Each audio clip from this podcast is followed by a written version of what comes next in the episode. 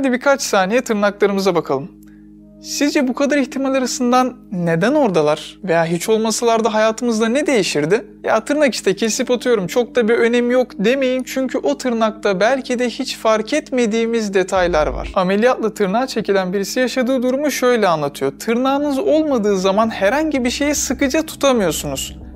Neden tutamayalım? Çünkü tırnaklar parmağımız herhangi bir şeye temas ettiği zaman parmağın etli kısmını destekleyerek duyarlılığı arttırıyor. Yani yapmamız gereken hassas basınçları bu şekilde ayarlayabiliyoruz. İstersek 5 kiloluk bir kuvvet uyguluyoruz, istersek de süt sağmak için gereken basınç neyse onu uyguluyoruz. Yani bu basıncı ayarlamak hayatımızın her yerinde karşımıza çıkıyor ve bu tırnaklar sayesinde istediğimiz ayarı tutturabiliyoruz.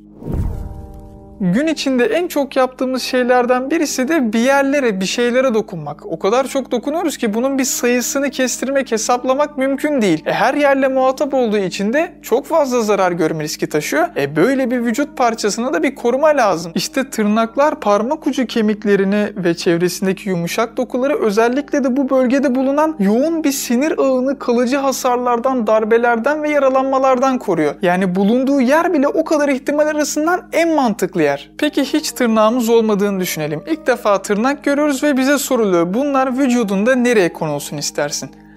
Ne derdik?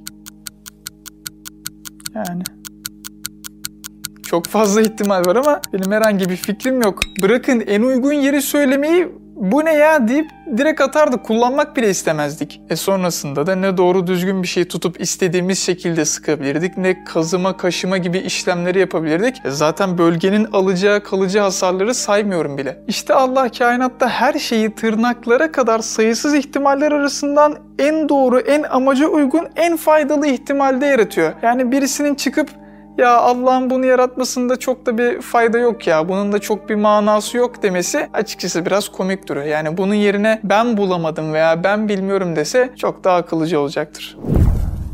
Tırnaklar keratin denilen bir tür proteinden oluşuyor. Yani temel yapı taşı, ana maddesi bu. Fakat çok gariptir. Görünüşte tırnakla hiçbir alakası olmayıp da yine keratinden yapılan farklı maddeler de var. Ne mesela?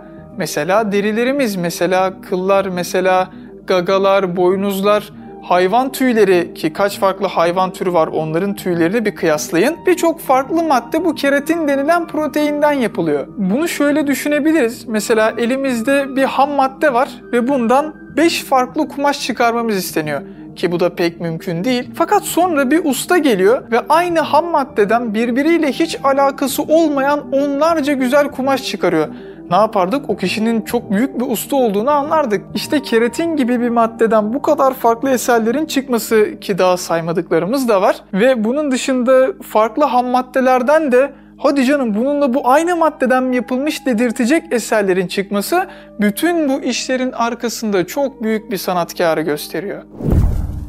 Eğer 40 yıllık bir ömrünüz olduğunu varsayarsak ömür boyu bunun gibi binin üzerinde tırnak vücudunuzdan dışarı atılıyor. Yani el tırnakları 6 ayda bir, ayak tırnakları ise 1-1,5 senede tamamen değişiyor. Aslında bu uzama süresi bile çok ideal çünkü ne yenilenmeyecek kadar yavaş ki yenilenmezse aldığı herhangi bir hasar ömür boyu kalacak ne de sürekli kendisini kestirecek kadar hızlı.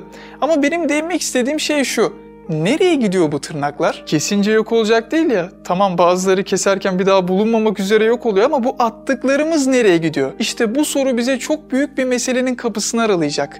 Kainattaki israfsızlık, tırnak bile israf edilmiyor. Canlılar öldükleri zaman veya bazı parçaları öldüğü zaman toprağa girdiklerinde orada ayrıştırıcılar dediğimiz bazı çürükçüllerle, bazı bakterilerle, mantarlarla veya böcek tarzında bazı canlılarla yenilerek tekrardan toprağa mineral olarak kazandırılıyor. Milyarlarca canlıların ölü derileri, tırnakları, boynuzları, etleri hatta dışkıları da dahil kemiklerine kadar bu ayrışımın içine giriyor ve tekrardan toprağa kazandırılıyor. İşte tırnak da bunlardan birisi. Hani biz sevdiğimiz bir yemek olduğunda iştahla yeriz ya bir daha isteriz bir daha isteriz. İşte bize göre o en basit görünen, yenilmeyecek olan, iğrendiğimiz şeyler bazı canlılar için iştahla yedikleri bir besin oluyor. Ve açıkçası şunu da söyleyeyim. Ben şimdiye kadar hiçbir büyük organizasyonda hani bir şeylerin israf edilmediğini, çöpe gitmediğini görmedim.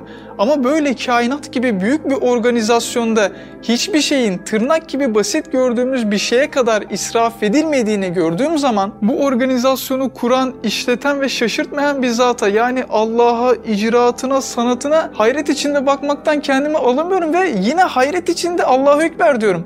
Ya tırnak tırnak hani en basit gördüğümüz şey bu bile mi israf edilmez? İşte elimizde tuttuğumuz bir meyvenin mesela bir elmanın herhangi bir kısmı bir ısırığı belki de 300 yıl önce yaşamış bir canlının tırnaklarıydı ve israf edilmeden şu an bu halde bu formda bana ikram edildi. Ve benden sonra da Allah bilir kime besin olacak. İşte o ikram edeni bilene afiyet olsun.